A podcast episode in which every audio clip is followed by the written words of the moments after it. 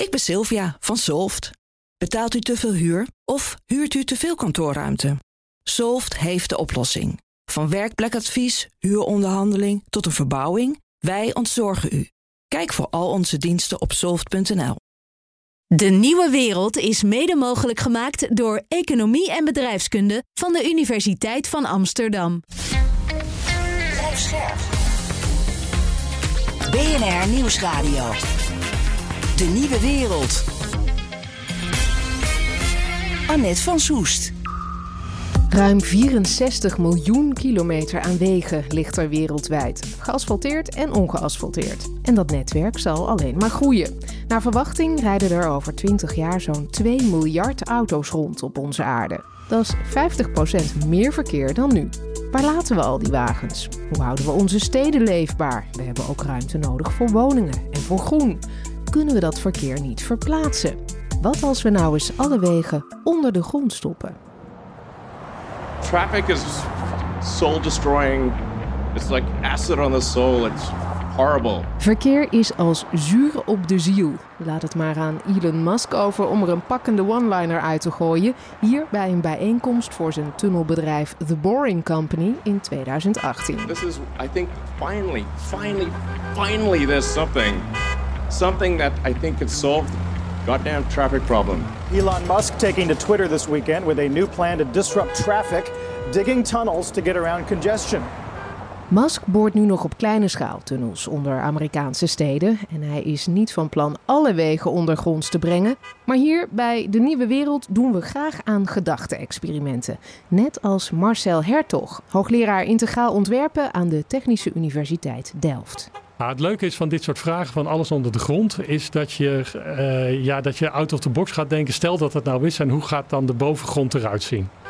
En dat doen we ook met onze studenten. Hè. Dan stellen we ook bij wijze van spreken extreme vragen. Stel inderdaad, maak een wijk zonder bijvoorbeeld auto's. Of maak eh, een wijk waar iedereen zich heel makkelijk kan bewegen. Ook als je niet goed ter been bent of ook als je niet goed kan lezen of uh, dat soort dingen. En dat triggert eigenlijk de creativiteit. En dan heb je een blanco blad waar je dan opnieuw gaat ontwerpen. En dan kom je vaak tot hele creatieve dingen.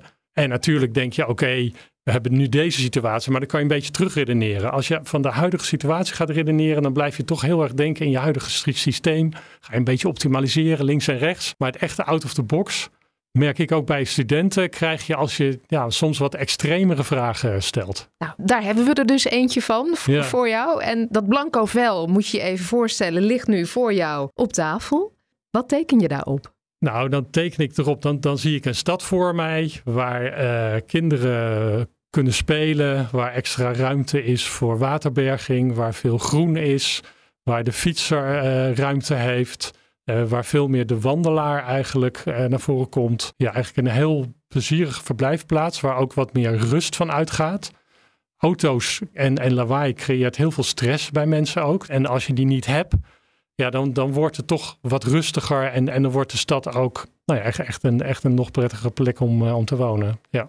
Je hebt onderzoek gedaan naar hoe we ruimte kunnen creëren in sterk verdichte steden. Wat is een verdichte stad? Nou, een verdichte stad is dat alles heel dicht op elkaar zit, maar dat je heel veel verschillende functies uh, ja, op een bepaalde oppervlakte hebt. En dat is eigenlijk de, de verdichte stad. Wat was de, de uitkomst van dat onderzoek? Ja, het is eigenlijk de onderzoek, recente onderzoek is Stadmaal Ruimte. En dan hebben we voor zes steden gekeken, drie in Vlaanderen en drie in Nederland.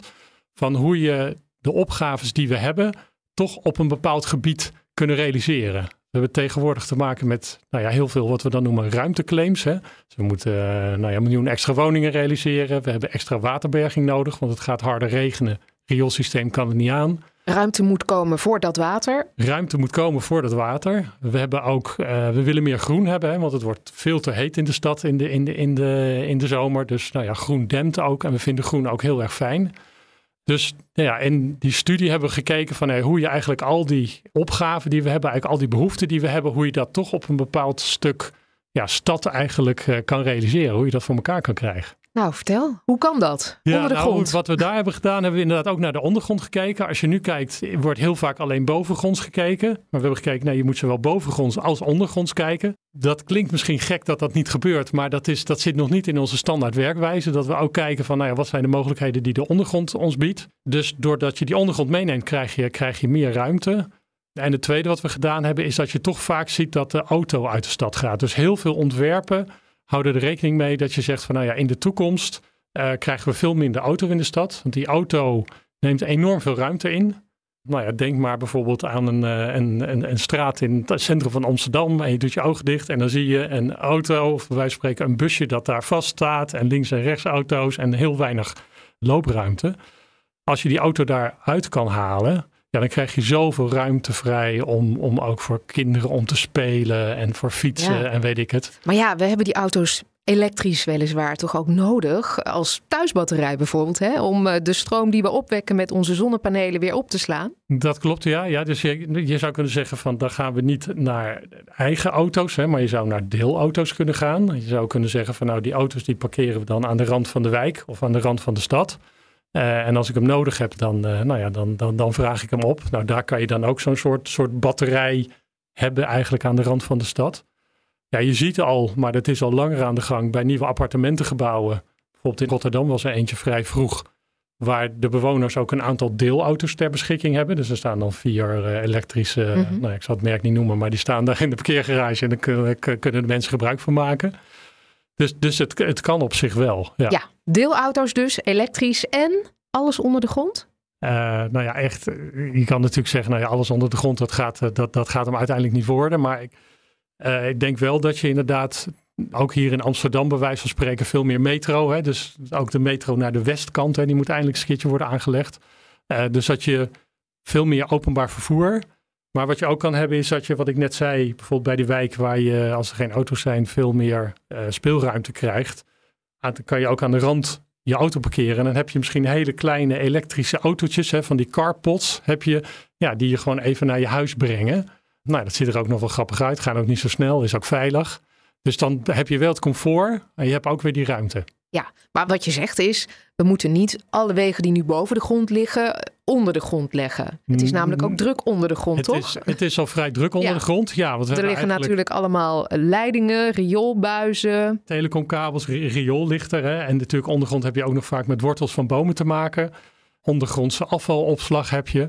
Maar je kan ook nog veel meer onder de grond doen. Dus behalve wegen zou je ook onder de grond kunnen doen van, van nou ja, bij wijze van ondergrondse bioscoop of eh, concertzalen, winkelcentra, noem maar op. Hè. Er zijn heel veel functies die je ook onder de grond kan doen, die je nu boven de grond hebt. Alle wegen onder de grond, ja, daar moet je een beetje oppassen, want dan krijg je ook, nou ja, als het niet elektrisch is, hè, maar dan krijg je ook uitlaatgassen eronder en dan krijg je toch weer zo'n heel systeem daaronder.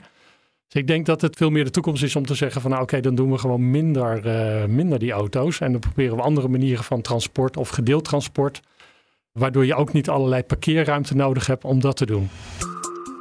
Ja, daar kan best veel onder de grond, maar maak nou niet een heel ondergronds wegennetwerk, zegt Marcel Hertog. Minder auto's, dat is de toekomst. En toch ben ik er weer even ingekropen in zo'n exemplaar op vier wielen. Ik zit in de auto bij Karin de Haas. Hier aan de linkerkant, we rijden nu naar de ingang van de tunnel. Maar aan de linkerkant liggen de Vlietlanden. En dat is een heel erg mooi natuurgebied. Waar, eh, en een grote vogelbroedplaats en een recreatiegebied. En dat is ook wel een van de redenen geweest waarom het eh, zo belangrijk was om hier te gaan, eh, de weg onder de grond te stoppen. Eh, omdat je de waarde van dat natuurgebied natuurlijk niet kwijt wil raken. Ehm, terwijl tegelijkertijd het probleem er wel was dat zowel deze weg, de A4, als de A44 eh, overbelast waren en eigenlijk geen goede verbinding met elkaar hadden. Karin de Haas is directeur van het kenniscentrum Ondergronds Bouwen. Het COB houdt zich al jaren bezig met alles wat er onder onze voeten gebeurt. Dus ja, waar spreek je dan af? Precies, in een ondergrondse tunnel. De Corbulo-tunnel om precies te zijn. Onderdeel van de Rijnlandroute. Kijk, inchecken verplicht. Een tunnel zonder verkeer, want hij is nog in aanbouw.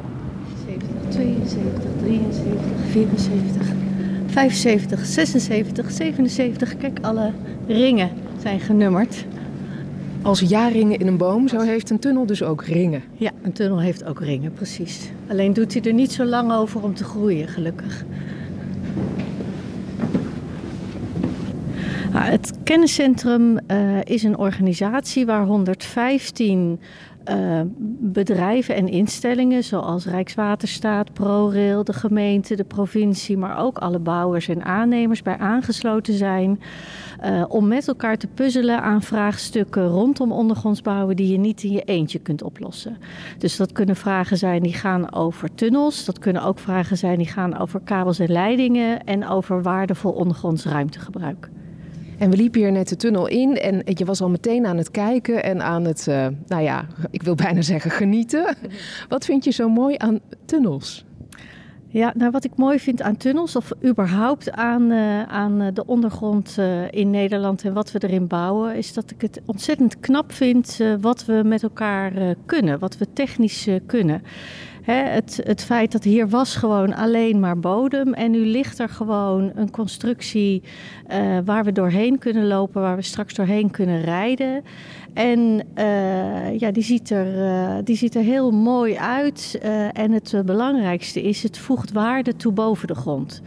En daar geniet ik vooral van, van die combinatie van twee dingen. Hier zijn ze met een boormachine aan de slag gegaan, maar er zijn meer manieren om ondergronds wegen aan te leggen.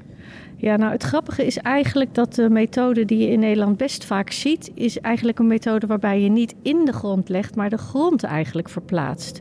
we hebben uh, in en rondom steden heel veel uh, infrastructuur en de stad kan daar nauwelijks meer groeien. En een van de dingen die je nu heel vaak ziet, is dat we een landtunnel aanleggen. En dat betekent dat over bestaande infrastructuur of, of voor nieuwe infrastructuur, daar leg je dan eigenlijk, ik zeg maar even eenvoudig, een doosje overheen. Waardoor je bijvoorbeeld een park of een sportpark op aan kan leggen bovenop de tunnel.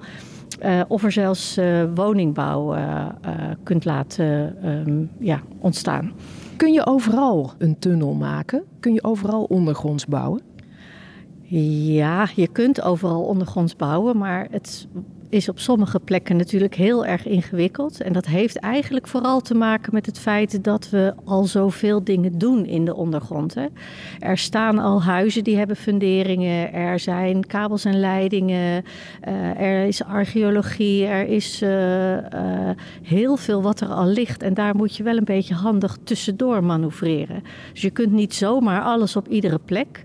Maar je kunt wel op heel veel plekken kun je uh, beter gebruik maken van de ruimte die de ondergrond ons biedt. Wij noemen dat eigenlijk uh, 4D ontwerpen. Dus niet alleen uh, um, horizontaal en verticaal, maar ook onder de grond en ook rekening houdend met toekomstig ruimtegebruik. Dat is de vierde. Moeten we het willen, alle wegen onder de grond aanleggen? Nee, zeker niet. Dat lijkt me echt onzin. Dat, uh, dat, daar staan de kosten en de baten niet bij elkaar uh, in verhouding. Maar ik denk zeker in de stad. En als we het hebben over die ruimtes rondom de stad waar je gewoon moet groeien. Uh, daar is het ontzettend waardevol. Al is het alleen al omdat je dan de overige ruimte gewoon terug kunt geven aan de natuur.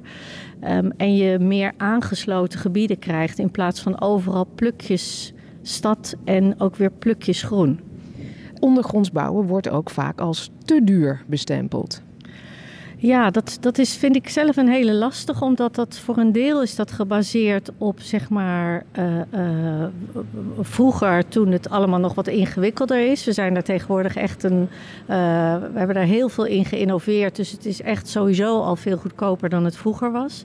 Maar het is ook zo dat um, je niet alleen moet rekenen wat het kost om het aan te leggen, maar je moet ook rekenen wat het kost om het beheren en te onderhouden. En vooral ook wat het dus aan toegevoegde waarde oplevert voor de maatschappij boven de grond.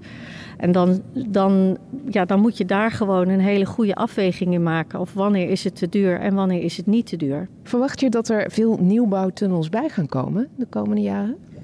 Nou, ik verwacht wel dat er nieuwe tunnels bij zullen komen in de steden. Hè? Metrotunnels dan vooral. Um, en tussen de steden. Ik verwacht qua nieuwbouw uh, verder niet zo heel erg veel. Ik verwacht vooral, als we nu kijken, hè, de grote opgave zit vooral in het renoveren van wat we al hebben.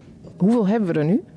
In Nederland zijn op dit moment wat we tunnels noemen 72. Die zijn heel erg gaan renoveren toe. Op dit moment hebben we in Nederland al ruim 24 uh, tunnels die, uh, die op de planning staan om gerenoveerd te worden in de komende 10 jaar. Nou, deze tunnel waar we nu staan is gebouwd voor auto's, om auto's doorheen te laten rijden. Maar wat als we, nou pak een beetje over 100 jaar, misschien wel helemaal geen auto's meer hebben? Nou ja, dan verwacht ik eigenlijk dat met relatief kleine ingrepen deze tunnel opnieuw uh, in te richten is voor bijvoorbeeld light rail of rail. Of uh, we maken er uh, voor een deel een, een, tunnel van waar inderdaad lightrail doorheen gaat. En een soort snelroute voor pakketdiensten die met drones heen en weer aan het reizen zijn. Dat lijkt me dat dat prima haalbaar moet zijn. En dat hoeft niet eens 100 jaar te wachten, wat mij betreft. Voordat die drones hier vliegen, moeten er eerst maar eens wat auto's doorheen. Dat duurt nog even. Door een brand werd de bouw vertraagd en er ging meer mis. Er was zelfs een dodelijk ongeval. 64,2 miljoen kilometer aan wegen ligt er dus wereldwijd. Je hoorde het aan het begin van deze aflevering al. En in Nederland, nou, hier hebben we alles bij elkaar zo'n 139.000 kilometer aan wegen. Karel Koopmans is hoogleraar beleidsevaluatie aan de Vrije Universiteit Amsterdam en onderzoeker bij SEO Economisch Onderzoek. Daarvoor was hij hoogleraar infrastructuur en hij is gespecialiseerd in maatschappelijke kosten-batenanalyses. Nou, wat je dan doet is niet alleen maar kijken in enge zin naar het bruto binnenlands product op het moment dat je een snelweg verbreedt, ja, dan kunnen zakenreizigers sneller van A naar B. Dan dalen de kosten van, van bedrijven. Maar daar kijk je niet alleen naar. Je kijkt ook naar als je bijvoorbeeld je familie bezoekt, dat je dan sneller van A naar B bent. En je kijkt ook naar de effecten voor de omgeving van dat ritje. Of van die extra ritten die dan gemaakt worden. Uh, effecten op het broeikaseffect. Uh, enzovoorts. Je probeert alles zoveel mogelijk in geld uit te drukken. Uh, dat lukt soms wel en soms ook niet. Dus dat glas is half vol. Maar je probeert daar wel naar te streven. Het gaat om een brede beschouwing. Afhankelijk van de plek waar je ze aanlegt, zitten er een heleboel voordelen aan ondergrondse wegen, zegt Koopmans. Als je het in de stad doet, dan zijn de voordelen vooral minder geluid, minder fijn stof, uh, minder stikstof, andere vervuiling. Uh, en uh, ja, doe je het buiten de stad, ja, dan doe je het vooral voor de natuur en de open ruimte. Dus, goed idee, alle wegen ondergronds maken? Nou, het heeft dus grote voordelen, maar het heeft heel erg hoge kosten. Uh, het uh, ondergronds brengen van een snelweg kost al gauw 250 miljoen euro per kilometer of meer. Wat zou het kosten als we alle bestaande wegen die we nu al hebben liggen, als we die ondergrond zouden maken? Nou, we hebben in Nederland ongeveer 3000 kilometer snelweg. Dus als ik dat dan vermenigvuldig met die 250 miljoen, dan kom ik op minstens 750 miljard euro. En dat is uh, bijna wat we met z'n allen in één jaar verdienen in Nederland. Het BBP, het bruto binnenlands product. Maar de ene tunnel is de andere niet. Dat klopt. Uh, als je een tunnel bouwt in een relatief open gebied, ja, dan kom je ongeveer op pakweg 250 miljoen euro per kilometer. Ga je echter in een stedelijk gebied, waar al allerlei dingen zijn, uh, een tunnel bouwen, ja, dan moet je ook eerst allerlei dingen boven die tunnel af gaan breken of gaan verplaatsen of weet ik wat. En dan ben je al gauw een miljard euro per kilometer kwijt of meer. De baten moeten dus opwegen tegen de kosten. Dat zie je bijvoorbeeld in Maastricht, waar uh, de snelweg dwars door de stad liep eerst met uh, ja, uh, de, de, stad als het ware in tweeën werd gesplitst. Mensen niet makkelijk van A naar B konden komen. Ook heel veel vervuiling, geluidhinder enzovoort. Uh, en bovendien was het natuurlijk ook vervelend voor de automobilisten om steeds te stoppen en, en in de rij te staan. Nou, en daar zie je dat de baten dan uiteindelijk tegen de kosten opwegen door de combinatie van leefbaarheid en verkeersvoordelen. Leefbaarheid, hoe meet je dat? Ja, dan bedoel ik dingen als uh, geluid, uh, stank, fijn stof met gezondheidsgevolgen, ozon. En ja, zo is een hele lijst van allerlei emissies van auto's. Ja, maar hoe druk je dat dan uit in een bedrag? Ja, daar is uitgebreid onderzoek naar gedaan en er zijn handboeken voor op basis van dat onderzoek. En uh, ja, daar wordt gekeken naar internationaal wetenschappelijk onderzoek waarin geprobeerd is om dat in geld uit te drukken. En daar worden dan de, de beste, uh, best onderzochte waarden uit gekozen. Het CPB heeft dat onderzocht hè, voor die ondertunneling van de A2 in Maastricht. Uh, en kwam uit op veel grotere leefbaarheidswinst dan eerder was voorspeld. En zij lazen dat af aan de hand van de stijging van de huizenprijzen. Dat klopt door het, het ondergronds brengen van uh, die snelweg wordt het aantrekkelijker om in de buurt van die snelweg te wonen. Want ja, nu heb je er geen last meer van. Geen stank meer, geen geluid, geen, geen dingen die slecht zijn voor je gezondheid. Dat betekent dat mensen bereid zijn om meer te betalen voor een woning. En dat hebben ze gemeten. Dan neem ik aan dat het CPB ook de effecten van de gewone huizenprijsstijgingen in die periode eruit heeft gefilterd. Jazeker, want het zijn goede onderzoekers. Uh, en wat je dan doet is uh, ja, kijken naar uh, ja, de algemene prijsontwikkeling van woningen in Maastricht. En dat vergelijken met woningen die specifiek in de buurt van die snelweg liggen. En ja, dan zie je dat er een extra prijsstijging in de buurt van die snelweg is. Ja. Toch zijn er ook steden die misschien wel een weg willen ondertunnelen maar dat toch niet doen omdat de kosten zo hoog zijn. Het is gewoon ontzettend duur, uh, dat heeft u al voorgerekend. Zouden we het op een wat grotere schaal toch voor elkaar kunnen krijgen? Nou ja, dat hangt er vanaf. Uiteindelijk uh, worden besluiten natuurlijk door de politiek genomen. Maar zou je het op basis van kosten-batenanalyses doen, dan kom je echt op specifieke plekken als Maastricht uit. Of misschien de Zuidas in Amsterdam, waar de ruimte boven de grond heel erg schaars is. Maar, ja, uiteindelijk eh, kan de politiek natuurlijk beslissen om het op meer plekken te doen. Ja, maar de Zuidas, eh, de Zuidas-dok, daar is natuurlijk ook heel veel over te doen geweest, omdat die uh, kosten uit de klauwen liepen. Uh, ja, dat is ook tijdens het project gebleken dat, dat er allerlei gedoe was tussen de aannemer en de opdrachtgevers. En uh, ja, wat je vaak ziet bij dit soort projecten en ook bij dit project, is dat de kosten oplopen in de loop van de tijd en dat het dan toch vaak tegenvalt. En ook kostenbatenanalyses zijn veranderd door de jaren heen. Wat je ja, de laatste twintig jaar ziet, is dat we in kostenbatenanalyses proberen om steeds meer ja, het milieu en dergelijke mee te nemen. He, daar zijn ook richtlijnen voor. En ja, het is vaak lastig, maar ze worden steeds beter nageleefd. Wat je tegenwoordig ook ziet, is een ontwikkeling in de richting van wat dan heet brede welvaart. Dat je niet alleen uh, zeg maar breed economisch kijkt, maar ook bijvoorbeeld kijkt naar uh, inclusiviteit. Zijn het uh, specifieke groepen die, die last hebben van, van de hinder van zo'n snelweg bovengronds? He, mensen met lage inkomens bijvoorbeeld, of andere groepen die, die speciale aandacht verdienen. En ja, dat soort van effecten, dat wordt tegenwoordig zwaarder gewogen en dat, ja, dat krijgt steeds meer een plek in de discussie. Dat zou kunnen betekenen dat als je zo'n snelweg onder de grond brengt, dat je dat misschien eerder zult doen in, op een plek waar arme mensen wonen dan waar rijke mensen wonen, bijvoorbeeld. Omdat je die arme mensen wilt helpen en die rijke mensen, maar misschien zelf wel een andere woning daar verder weg uh, van kunnen vinden. Waar speelt dat? Als je oh. kijkt naar Nederland? Dat zie je nog niet heel expliciet in de snelwegen, in de, in de, in de besluitvorming. Maar je ziet nu wel dat uh, gediscussieerd wordt over de methoden. En die, die, die, die nog verdere verbreding van dat welvaartsbegrip, zoals het dan heet, hè, van hoe je naar welvaart kijkt ja, daar, daar uh, wordt nu aan gewerkt, bijvoorbeeld ook door het Centraal Planbureau. Dus dat gaat uh, doorcijpelen in de manier waarop naar wegen en ook naar ondertunneling gekeken gaat worden. Brede welvaart heeft dus ook effect op hoe wij van A naar B reizen. Tot zover de nieuwe wereld. Volgende week dinsdag zijn we er weer. De nieuwe wereld is mede mogelijk gemaakt door Economie en Bedrijfskunde van de Universiteit van Amsterdam. Ik ben Olivier van Solft. Betaalt u te veel huur of huurt u te veel kantoorruimte? Solft heeft de oplossing. Van werkplekadvies, huuronderhandeling tot de verbouwing. Wij ontzorgen u. Kijk voor al onze diensten op soft.nl.